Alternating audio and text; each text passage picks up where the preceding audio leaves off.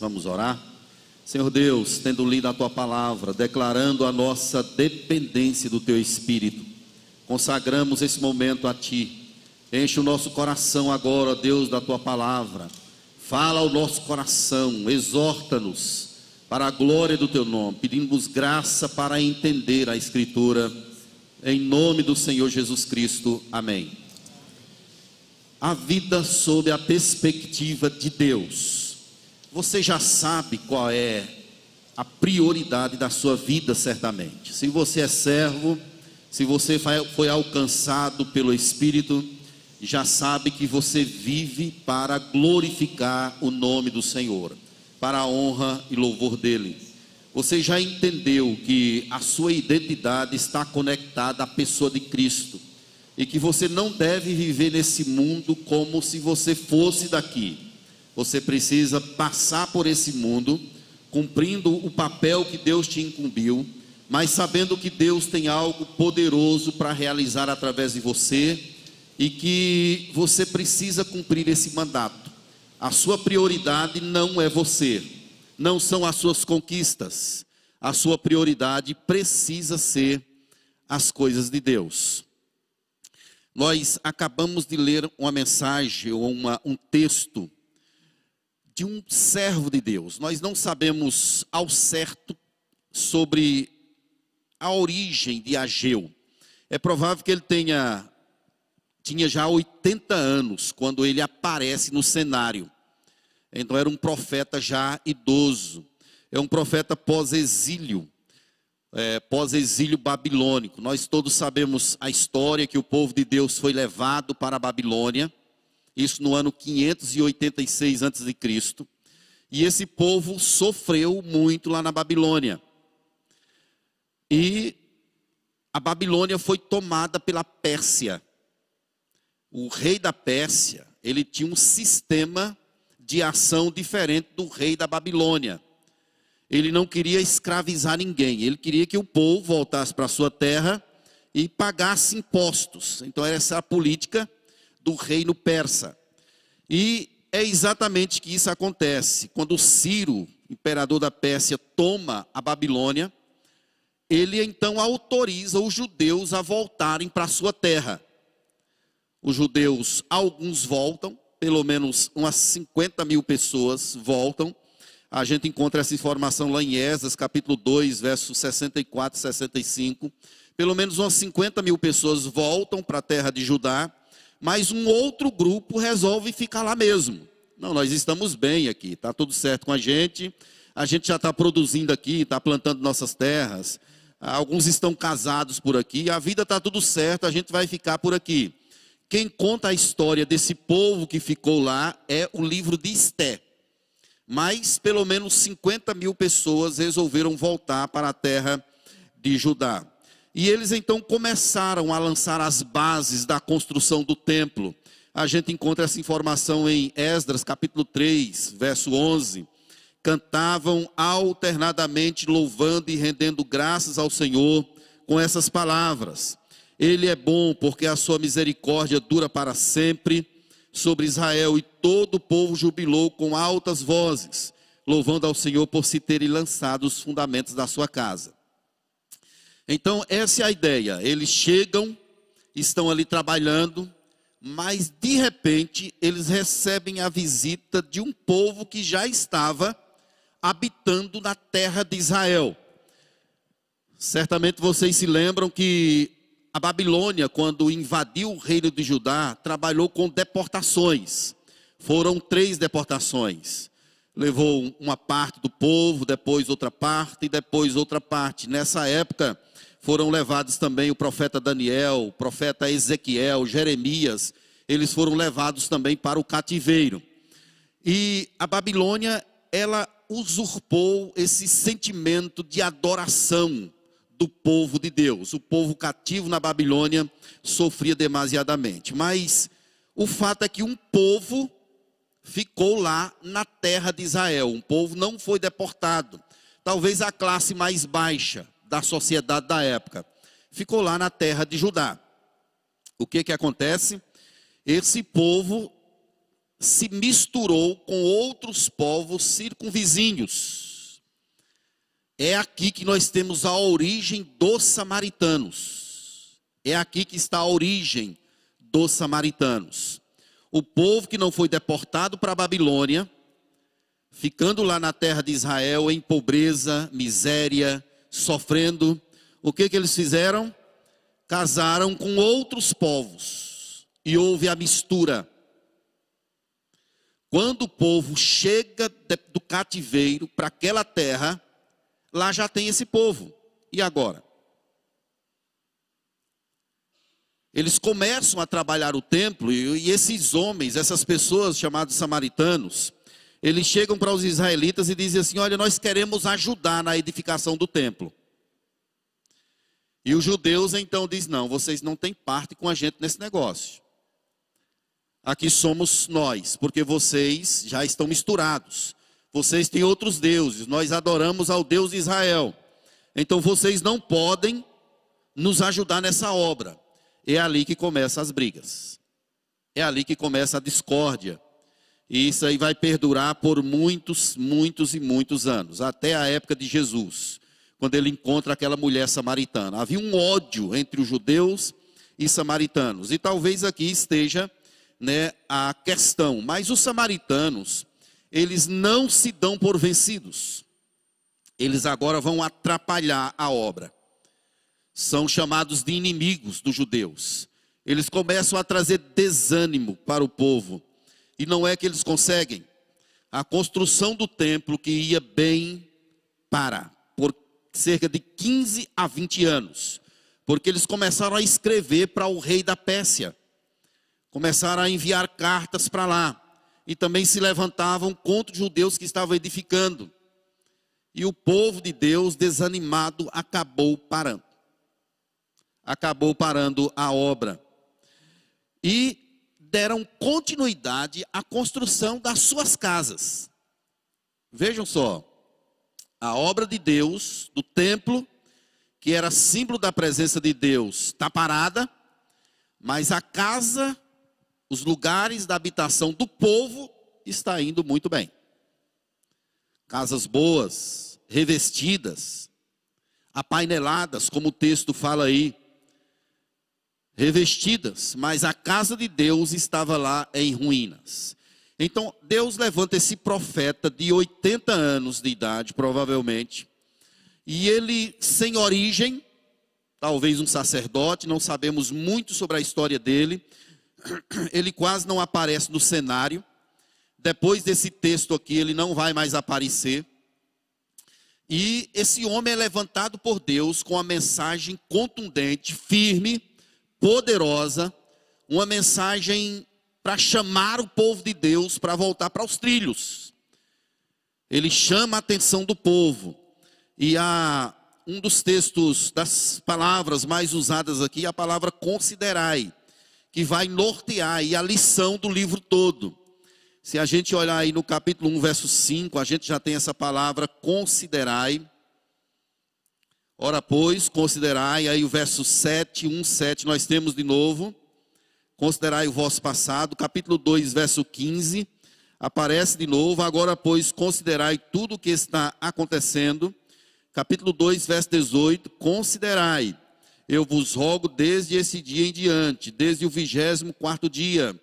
Então, essa palavra considerai é como se ele estivesse chamando a atenção do povo para observar algo importante que está acontecendo e que o povo não está percebendo. Deus está falando. O que aconteceu de verdade é que esse povo que voltou do cativeiro deixou Deus de lado. Deus levantou Ciro, rei da Pérsia, para promulgar um edito para que o povo voltasse. Qual era a intenção de Deus? Que o povo, voltando, construísse o templo e edificasse os muros. Mas por causa de inimigos, talvez dificuldades econômicas, ou outras coisas mais, o povo acabou deixando a obra de Deus, deixando as coisas de Deus e cuidando das suas próprias. Mas vejam só, meus irmãos, esse texto ele mostra exatamente as lições sobre essa vida sob a perspectiva de Deus. Vamos observar algumas questões do texto. A primeira delas é que Deus envia a sua palavra. Os versos 1 e 2 mostram isso. No segundo ano do rei Dario, verso 1, no sexto mês, no primeiro dia do mês, veio a palavra do Senhor por intermédio do profeta Ageu. E ele vem à liderança, a Zorobabel, filho de Salatiel, que é o governador, e a Josué, filho de Josadaque, que é o sumo sacerdote. Então o chamado de Deus começa pela liderança. Deus envia a sua palavra. Deus envia a sua palavra. Só isso aqui já é um estado de graça. O fato de Deus chamar atenção. 70 anos de cativeiro, o povo estava sofrendo. O povo retorna à terra e agora está deixando Deus de lado. Mas Deus envia a sua palavra. Isso aqui acontece no ano 520 a.C. Deus fala através do profeta Ageu, com o governador e também com aquele que cuidava do culto, com a liderança. É Deus chamando a atenção do povo para voltar para o seu caminho. Não é qualquer pessoa quem está falando, é o próprio Deus. É Deus quem está chamando a atenção do seu povo. Agora imaginem. Há um tempo atrás, Israel, reino do norte, havia sido dizimado e disperso. Judá não obedeceu, foi pelo mesmo caminho. Não ouviu aos profetas, não ouviu a Deus. E foi disperso, levado cativo para a Babilônia, sofrendo. Retorna para o seu país. E agora, pela mesma razão, está outra vez indo no caminho da desobediência. Mas vejam como Deus é gracioso, longânimo. Deus envia a sua palavra. Deus chama a atenção, retornem. E o título aí de Senhor dos Exércitos que aparece, explica exatamente essa grandiosidade, essa pessoa excelsa, sublime, que está falando com o povo. Não é qualquer um. É o próprio Deus quem está falando. Então, queridos, isso aqui já é um chamado gracioso, maravilhoso. É Deus tendo misericórdia do povo. Veja no verso 2, quando ele diz, assim fala o Senhor dos Exércitos, este povo.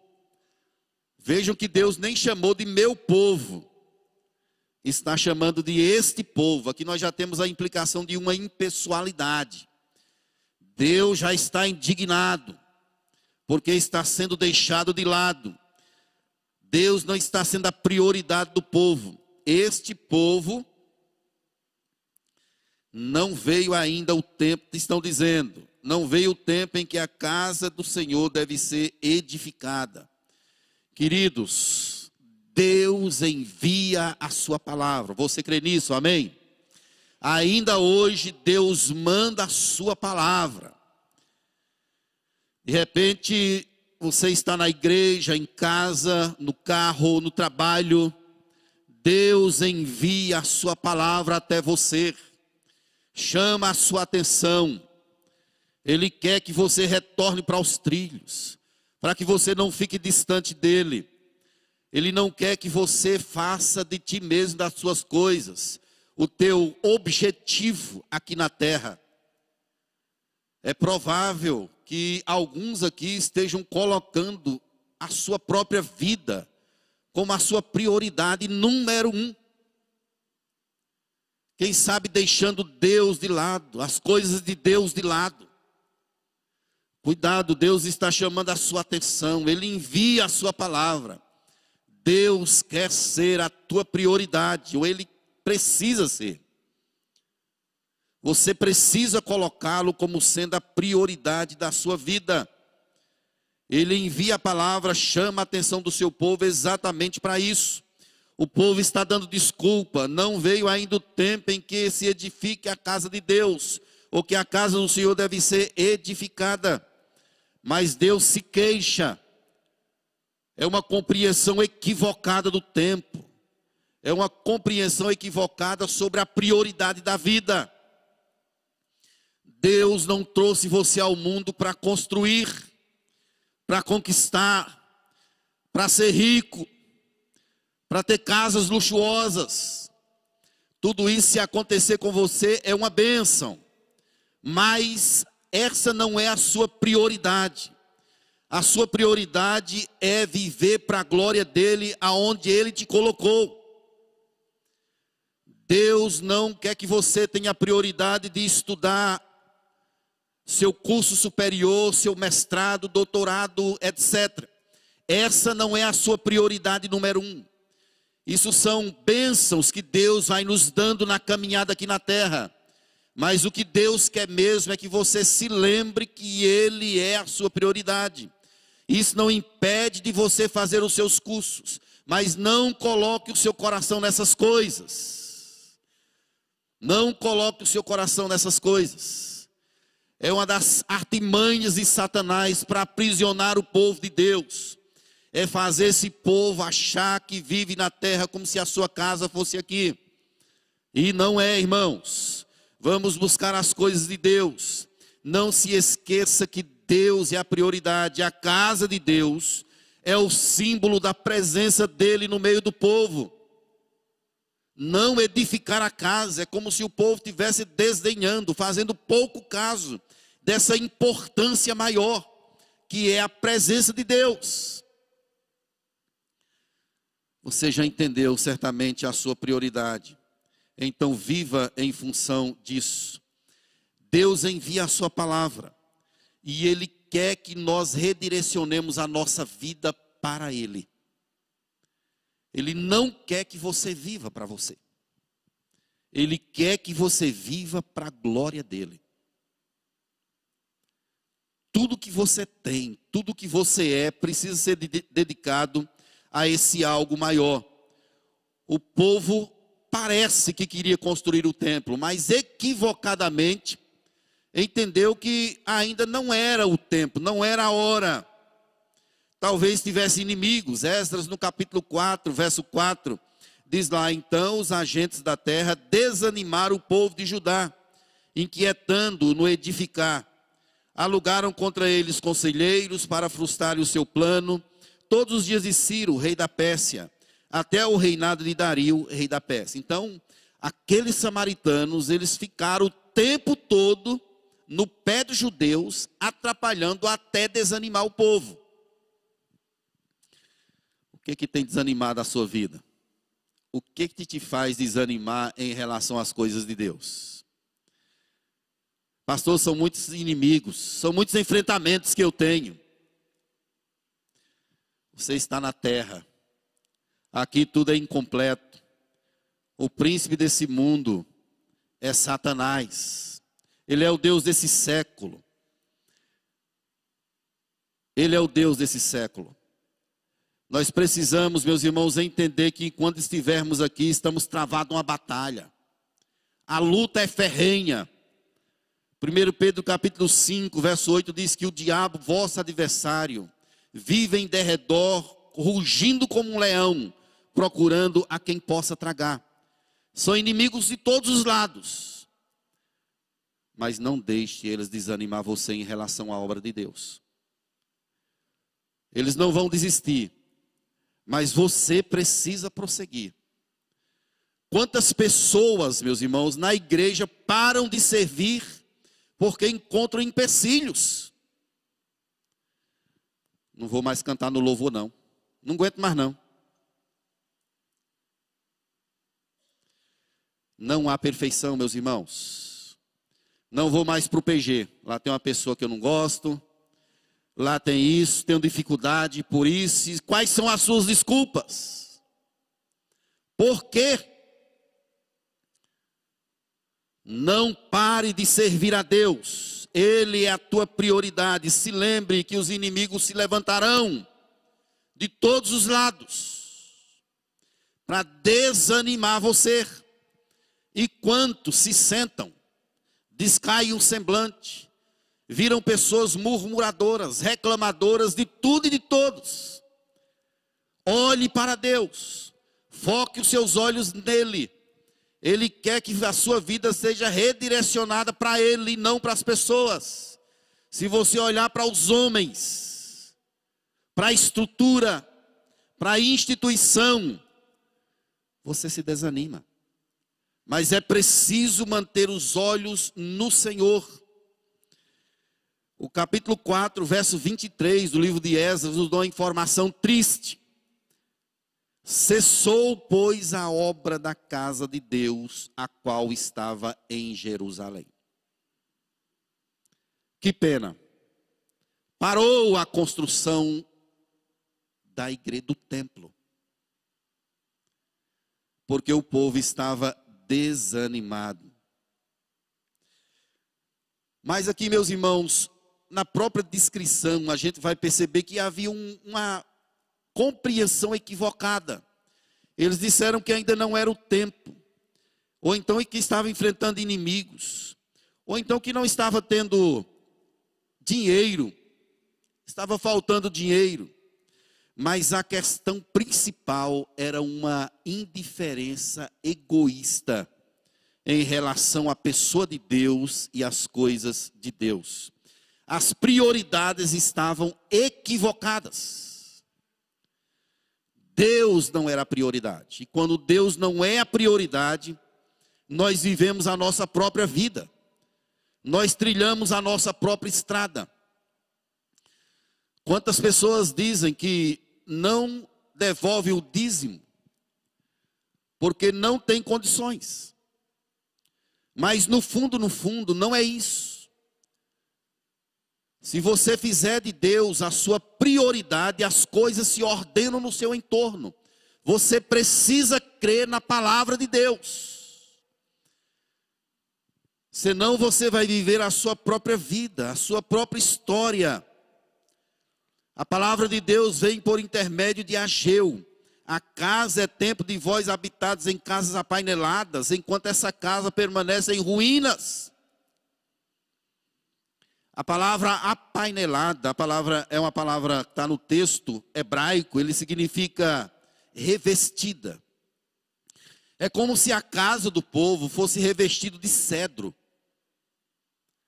Porque nesse tempo as madeiras haviam sido tiradas, mas em 70 anos de cativeiro tudo já estava no lugar. E além disso, o próprio imperador da Pérsia deu dinheiro, ouro, prata para o povo trazer e reconstruir. Mas eles não tinham como fazer a casa de Deus, mas a casa deles estava uma beleza, uma bênção. Por que isso, irmãos? É a prioridade. A prioridade era eles próprios, e não o Senhor, e não as coisas de Deus. Mas Deus desmascara essa mentira. Deus vai trabalhando com eles, e fala assim: olha, considerai o vosso passado. Pensem no que aconteceu com vocês. Por que que vocês foram para a Babilônia? Pensem no que eu fiz outrora. Pense na forma como eu abençoei vocês. Considere o vosso passado. Olhe para ontem. Querido, dá uma olhada aí na sua vida pelo retrovisor. Olha para ontem. Talvez você estivesse no passado, você esteve no passado preso, cego, pobre, espiritualmente falando, distante de Deus, errante. Deus te trouxe para perto dele, para você viver para a glória dele. Deus está trabalhando no seu coração, na sua mente. Ele quer arrancar de mim, de você, os ídolos. Ele quer que a nossa vida seja totalmente dele. Considerai o vosso passado. Olhe o que você tinha ontem. Olhe onde você está hoje. É a bênção de Deus que está em sua vida. Considere essas coisas. Olhe para o passado. A razão pela qual o povo não construía a casa de Deus era uma inversão de prioridades. Ah, eu estou estudando, estou fazendo um curso, eu não tenho condição de servir a Deus agora. Mas quando passar esse curso, aí eu vou. Eu estou trabalhando demais, estou sem tempo, não estou conseguindo me organizar para eu servir em um ministério na igreja. Você não está servindo porque Deus não está sendo a sua prioridade. No dia que Deus for a sua prioridade, a sua agenda reorganiza. A sua prioridade não é o curso. O curso é uma bênção que acompanha. A sua prioridade é Deus. Não inverta isso, querido. Não inverta essa ordem, em nome do Senhor Jesus. Nós somos chamados para viver a nossa vida a partir dessa perspectiva maior, que é a perspectiva do Senhor. Nós vivemos como loucos, atrás de estabilidade, de segurança. Porque nós estamos em um mundo que é tudo inseguro. E aí nós lutamos, juntamos, e às vezes até colocamos o nosso coração para confiar nas coisas da terra. Num plano de saúde, num dinheiro, que de repente alguns guardam. E por aí vai, é como se a gente colocasse a nossa segurança nessas coisas. No casamento, no filho, no trabalho que eu tenho de ter, e por aí vai uma série de coisas. E de repente a gente entende que quem nos sustenta, quem nos segura mesmo é o Senhor. Ele é a nossa estabilidade, Ele é a nossa segurança. Nós temos, meus irmãos, de aprender ou reaprender a confiar inteiramente no Senhor. É Ele quem nos mantém de pé. É Ele quem direciona as nossas vidas. Aí Deus então diz no verso 6, vocês semeiam muito e têm colhido pouco. Comei, mas não chega para fartar-vos. Bebei, mas não dá para saciar. Vestir-vos, mas ninguém aquece. E o que recebe salário, recebe-o para pôr num sactel furado. O que Deus está dizendo é que se Ele não for a nossa prioridade, as coisas simplesmente não funcionam. Porque é Ele quem acrescenta riquezas. É Ele quem abençoa a nossa vida com paz, com saúde. O que Ele está dizendo para mim e para você é que sem Ele, a gente naufraga. Sem Ele, a gente afunda. As coisas simplesmente não dão certo. Por isso o verso 7 volta a repetir: considerai o vosso passado. Considerai o vosso passado. Priorize a Deus e a sua vida será abençoada. Eu ouvi uma frase quando eu era adolescente, ainda hoje não me esqueci dela. Essa frase dizia assim: quem coloca Deus na frente, Deus nunca deixa atrás. Mas quem coloca Deus atrás, nunca vai para frente. Quem coloca Deus na frente, Deus nunca deixa essa pessoa atrás. Mas quem coloca Deus atrás, essa pessoa não vai para frente. A vida não funciona. Porque a bênção vem de Deus. É Ele quem acrescenta paz, saúde, riqueza, oportunidades. Certamente você já leu na Bíblia que toda boa dádiva, todo dom perfeito vem do Pai das luzes, aonde não tem sombra de variação. Corremos o risco de achar quem somos nós, quem conquistamos, quem conseguimos, quando na verdade tudo vem de Deus. Ele é a origem, Ele é a fonte de todas as coisas. Então, meus irmãos, vamos e vê para Ele. Veja o que a mão de Deus fez. Verso 9. Olha aí na sua Bíblia. Esperaste-o muito, e eis que veio a ser pouco, e esse pouco, quando trouxeste para casa, eu com um sopro dissipei. O próprio Deus está acabando com a festa. Por quê? Diz o Senhor dos Exércitos: por causa da minha casa, que permanece em ruínas, ao passo que cada um de vós corre por causa de sua própria casa. Vocês correm pelas coisas de vocês, mas a minha vida está sendo posta de lado. O chamado de Deus aqui é para que a gente reordene a vida a partir dele. Meu amado, se a sua vida estiver ordenada com Deus, tudo à sua volta estará bem. Esse é um princípio majestoso.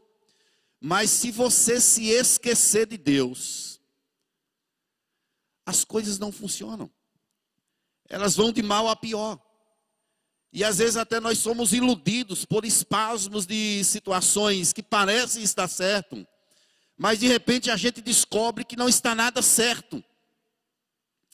A nossa vida só estará certa se a gente tiver com ela ordenada na presença de Deus.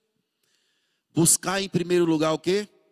O reino de Deus, a sua justiça, e as demais coisas vos serão acrescentadas. Ou seja, Deus é em primeiro lugar. E aí ele prossegue dizendo no verso 10. Por isso o céu sobre vós retém o seu orvalho, e a terra os seus frutos. Ou seja, é a minha mão. Verso 11. Fiz vir a seca sobre a terra, sobre os montes, sobre o cereal, sobre o vinho, sobre o azeite, sobre a terra, sobre os homens, animais e o trabalho das mãos de vocês. Deus faz a coisa mirrar. É isso que ele está dizendo aqui. Em resumo, a vida sem Deus não vai para frente. Não dá certo. Reordene a sua vida com Deus e você verá. Não é uma conquista de bens materiais.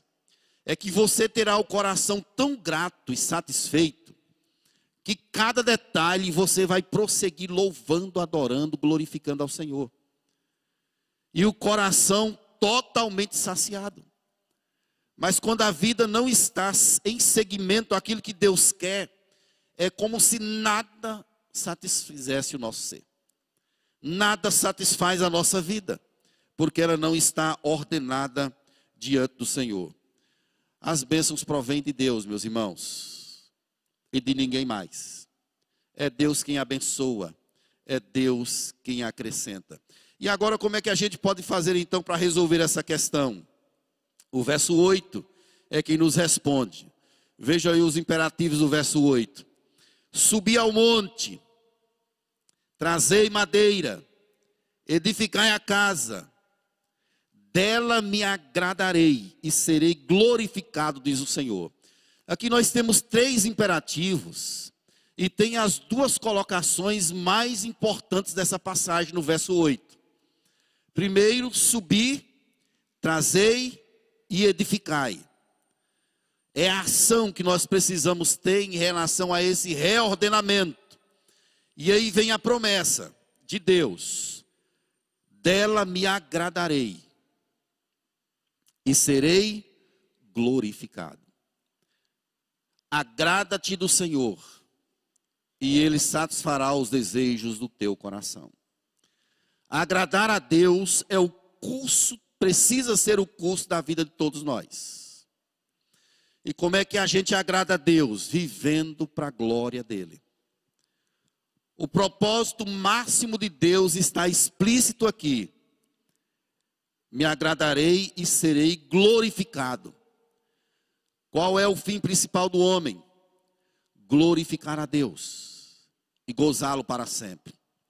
Esse é o propósito final da vida. Para a gente resolver essa questão de reordenamento da vida, o que é que precisamos fazer? Subir, trazer, edificar. Deus vai se agradar. Se Ele se agradar, queridos, que bênção. Se Deus se agradar da sua vida, se Deus se agradar do culto aqui na IPG, se Deus se agradar daquilo que nós estamos fazendo, Ele vai aspirar como um cheiro suave. Ele vai ser glorificado. E então, nós seremos plenamente abençoados pela sua presença inconfundível. Essa é a prioridade da nossa vida, meus irmãos. Mas tem uma terceira questão aqui nesse texto. É que estão explícitas aí as bênçãos para quem obedece. A gente percebe aí a partir do verso 12. Essas bênçãos, o povo resolveu obedecer. Veio a palavra do Senhor, Deus se queixou. Deus chamou o povo para retornar para o seu caminho e o povo resolveu atender. Então Zorobabel, filho de Salatiel, e Josué, filho de Josadá, que o sumo sacerdote, e todo o resto do povo, atenderam a voz do Senhor. Que bênção, que maravilha! Eles resolveram obedecer, e não apenas atenderam, mas eles temeram. Atenderam a voz do Senhor seu Deus e as palavras do profeta Ageu, as quais o Senhor seu Deus tinha mandado dizer, e o povo temeu diante do Senhor. Eles não apenas escutaram, mas eles resolveram obedecer ao Senhor. Eles foram impactados pela palavra do profeta, chamando a atenção. Eles deram ouvidos e eles então temeram. Isso é sinal de mudança, é sinal de arrependimento. Eles não queriam seguir pelo mesmo caminho de outrora. Eles foram para o cativeiro babilônico por causa de desobediência. Se afastaram do Senhor, mas agora eles atenderam a voz de Deus. E eles temeram no sentido de obediência. Resolveram retornar. Foram tomados de força. Nessa época, então, Deus manda mais gente para ajudar. Vem Neemias, vem Esdras. Agora a coisa vai.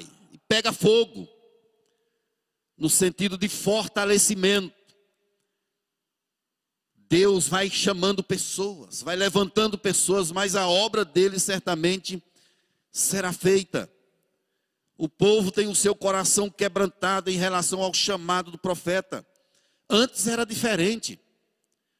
Jeremias clamou por mais de 40 anos e o povo não ouviu a voz de Jeremias. Foi levado cativo. Deus levantou o profeta Isaías. Isaías passou 40 capítulos do livro dele. Se você perceber isso, lá no livro de Isaías, são 40 capítulos, Deus chamando a atenção do povo. Somente a partir do capítulo 41... que vai começar uma narrativa da intervenção de Deus na vida desse povo, redirecionando ele para o caminho que Deus pretendia. Deus traz encorajamento. Deus traz força. Deus traz força. Tudo isso porque o povo atendeu e temeu.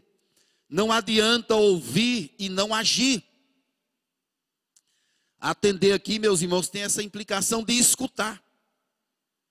Mas o que adianta escutar se você não agir? É por isso que tem a palavra temer, que é a palavra obedecer. Eles não apenas escutaram, mas eles resolvem se levantar para fazer o que precisava ser feito. Jesus contou uma parábola de 2 filhos. Chamou o primeiro e disse: vai. Tudo bem, eu vou. Depois ele desistiu e não foi. E chamou um outro e disse: vai. Ele disse: eu não vou. Depois se arrependeu e foi. Qual dos dois fez a vontade de Deus? Certamente o que ele chamou em segundo lugar. Não adianta, meus irmãos, somente escutar. Você precisa atender aquilo que Deus está te falando. Você precisa temer, você precisa obedecer. Tem alguma coisa errada na sua vida? Você já escutou 10 vezes que precisa mudar, mas ainda não mudou. Não adianta.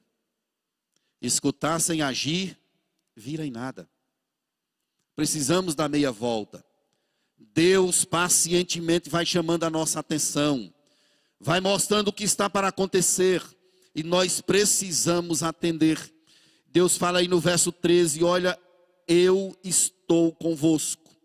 Eu sou convosco, diz o verso 13. Então Ageu, enviado do Senhor, falou ao povo segundo a mensagem do Senhor, dizendo: eu sou convosco, diz o Senhor. Mas como que o Senhor é conosco se não tem o templo? A presença de Deus, o templo era só um símbolo da presença de Deus. A presença do Senhor é muito mais do que o templo. Deus está dizendo: eu sou convosco, façam a obra, vamos, eu estou aqui perto de vocês. E a mensagem de Deus precisa ser ouvida, precisa ser obedecida, precisa ser levada a efeito na nossa vida. A presença de Deus é tudo no meio do seu povo. Meus irmãos, o que adiantaria a gente estar aqui se Deus não estivesse aqui conosco? Certamente não adiantaria nada. Eu creio que Deus está aqui falando ao nosso coração. Eu creio que Deus está em nosso meio através do Espírito Santo, aplicando Jesus às nossas vidas. E Jesus nos prometeu que estaria conosco todos os dias até a consumação dos séculos. Ele está em nosso meio. Não é por causa do templo em si, mas é por causa da promessa dele de estar no meio do seu povo. Onde 2 ou 3 se reunirem em meu nome, estarei ali no meio de vós. Essa presença é tudo para nós.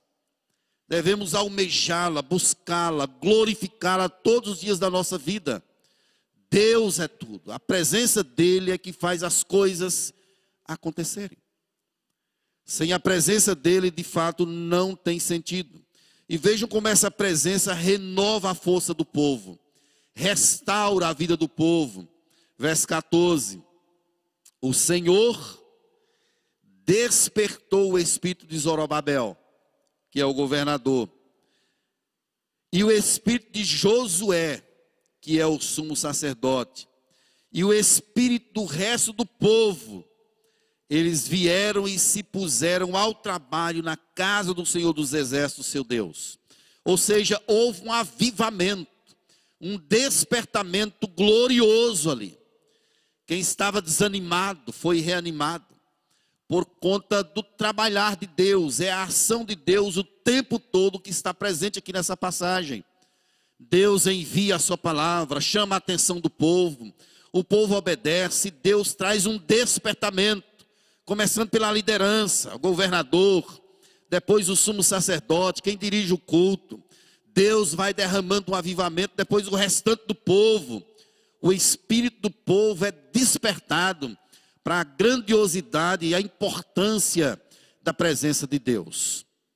Quem dera, meus irmãos, nessa tarde aqui, comecinho de noite, assim tivéssemos esse refugio da presença de Deus em nosso meio. De forma que o nosso coração seja incendiado, seja despertado. O nosso espírito seja de fato clareado para perceber a grandiosidade da presença do Senhor aqui nesse lugar. Quem dera ele desperte corações aqui que estão gelados em relação ao serviço a Deus, à obra do Senhor. Quem sabe pessoas que deixaram as coisas de Deus de lado, estão vivendo a sua própria vida. Seus negócios, seu trabalho, não tem tempo, está sempre cansado. Não posso fazer isso, não posso discipular ninguém porque não tenho tempo. Não posso ir para a igreja, não posso fazer isso, não posso fazer aquilo. Coloque Deus como sendo a sua prioridade. Ele vai reanimar você, a sua agenda vai ser reordenada para a glória, honra e louvor do Senhor. Aqui nós temos um verdadeiro avivamento, um despertamento espiritual. É quando o povo é colocado a fazer a obra do Senhor. Aí a prioridade é reordenada. E eles resolvem viver de verdade, fazendo aquilo que Deus quer.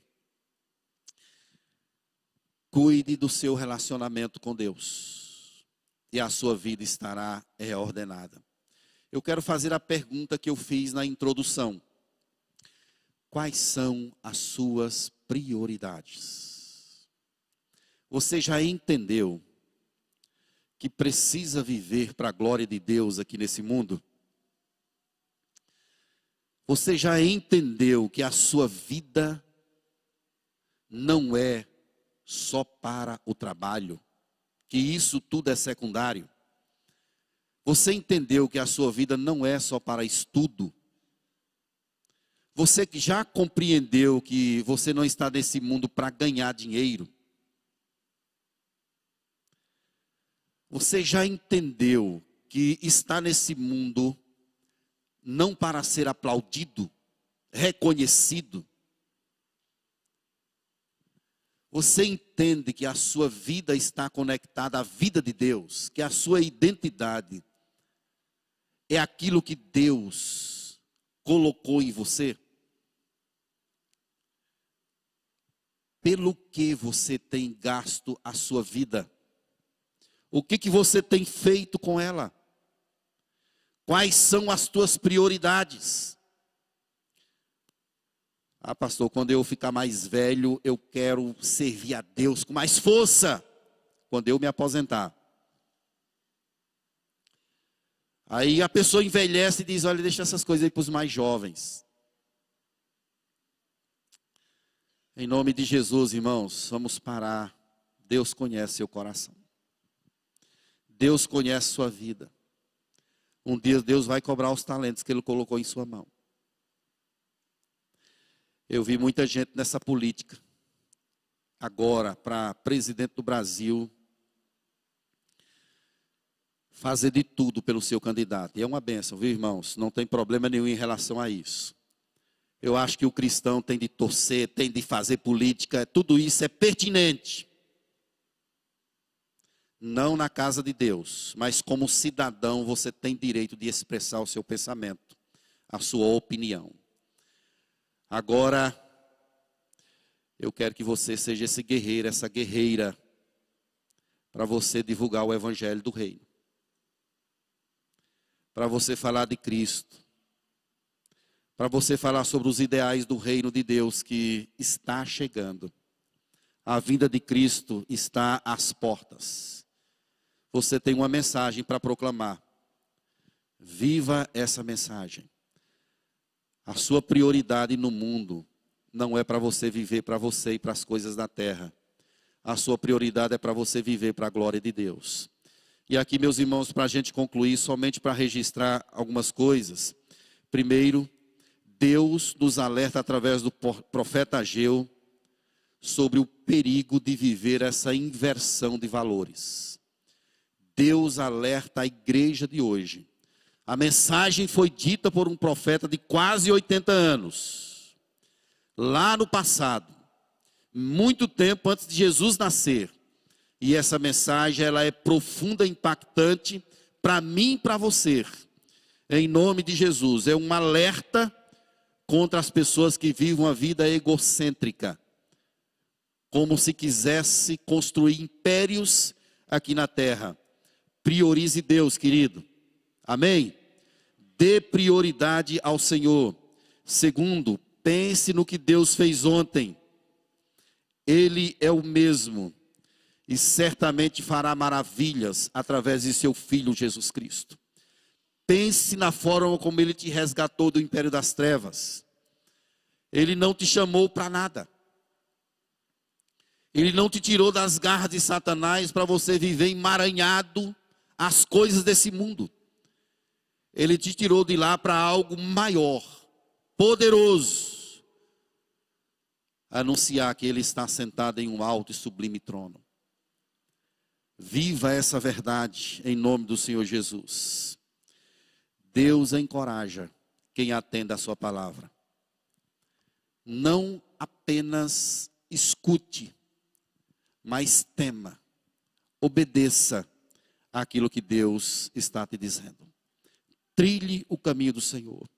Ele é a prioridade da nossa vida. Nós não estamos aqui para nos sentirmos bem, para nos sentir bem. Nós estamos aqui para glorificar e exaltar o nome do nosso Deus. Ele é a nossa prioridade. Vamos chamar o grupo de louvor então, para a gente fazer uma oração. E quero convidar você para ficar de pé. A gente vai orar ao Senhor.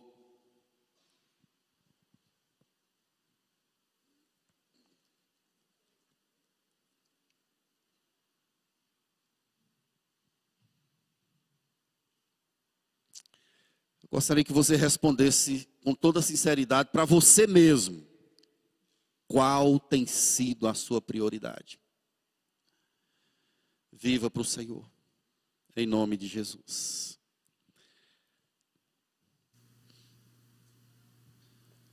Deus, obrigado por essa noite. Louvado seja o Senhor por essa palavra. Nos ajude, ó Deus, a viver uma vida sob a perspectiva do Senhor. Abençoa-nos, ó Deus, para que não vivamos para nós mesmos. Não permita, ó Deus, que trilhemos os nossos próprios caminhos. que tomemos os passos do nosso próprio coração egoísta, mas que possamos, ó Deus, dedicar a nossa vida ao Senhor, para a Tua glória. Mexe conosco, ó Deus, nessa noite. Mexe com o nosso ser. Quem sabe tem gente desanimado aqui nesse lugar, ó Deus. Sopra um vento novo. Dissipa as trevas. Abre os olhos. Desperta o Espírito, ó Deus, em nome do Senhor Jesus. Se alguém aqui, ó Deus, está vivendo uma vida frenética para si mesmo, eu te peço que essa pessoa, ó Deus, seja tocada pelo Senhor, não somente para escutar, mas para atender, para obedecer, dar meia volta, reordenar a agenda com a agenda do Senhor e entender que o Senhor é a prioridade. Ajuda-nos, ó Deus, a buscar as coisas do Senhor primeiro, colocar o Senhor como primícias, como primazia em nossa vida, em nome do Senhor Jesus. Aquece, ó Deus, a nossa vida espiritual, desperta o nosso coração, enche-nos com Teu Espírito, nos dá força para viver a vida do Senhor prioritariamente, em nome do Senhor Jesus. O que adianta, ó Deus, construirmos as coisas? O que adianta termos tudo às nossas mãos, mas a nossa vida com o Senhor está gélida, frágil, superficial? Deus, que esse seja o momento do reencontro, do despertamento. Nos ajude, ó Deus, a cuidar do templo, que somos nós mesmos, da nossa vida, e priorizar o Senhor sobre todas as coisas. Desperta-nos, ó Deus, aviva-nos em nome do Senhor Jesus. E agora, queridos irmãos, que a graça de Cristo, o amor inconfundível de Deus, o nosso amado Pai, e que a glória do Espírito repouse sobre nós, Igreja de Deus, espalhada por toda a terra, agora e para todos sempre. Amém.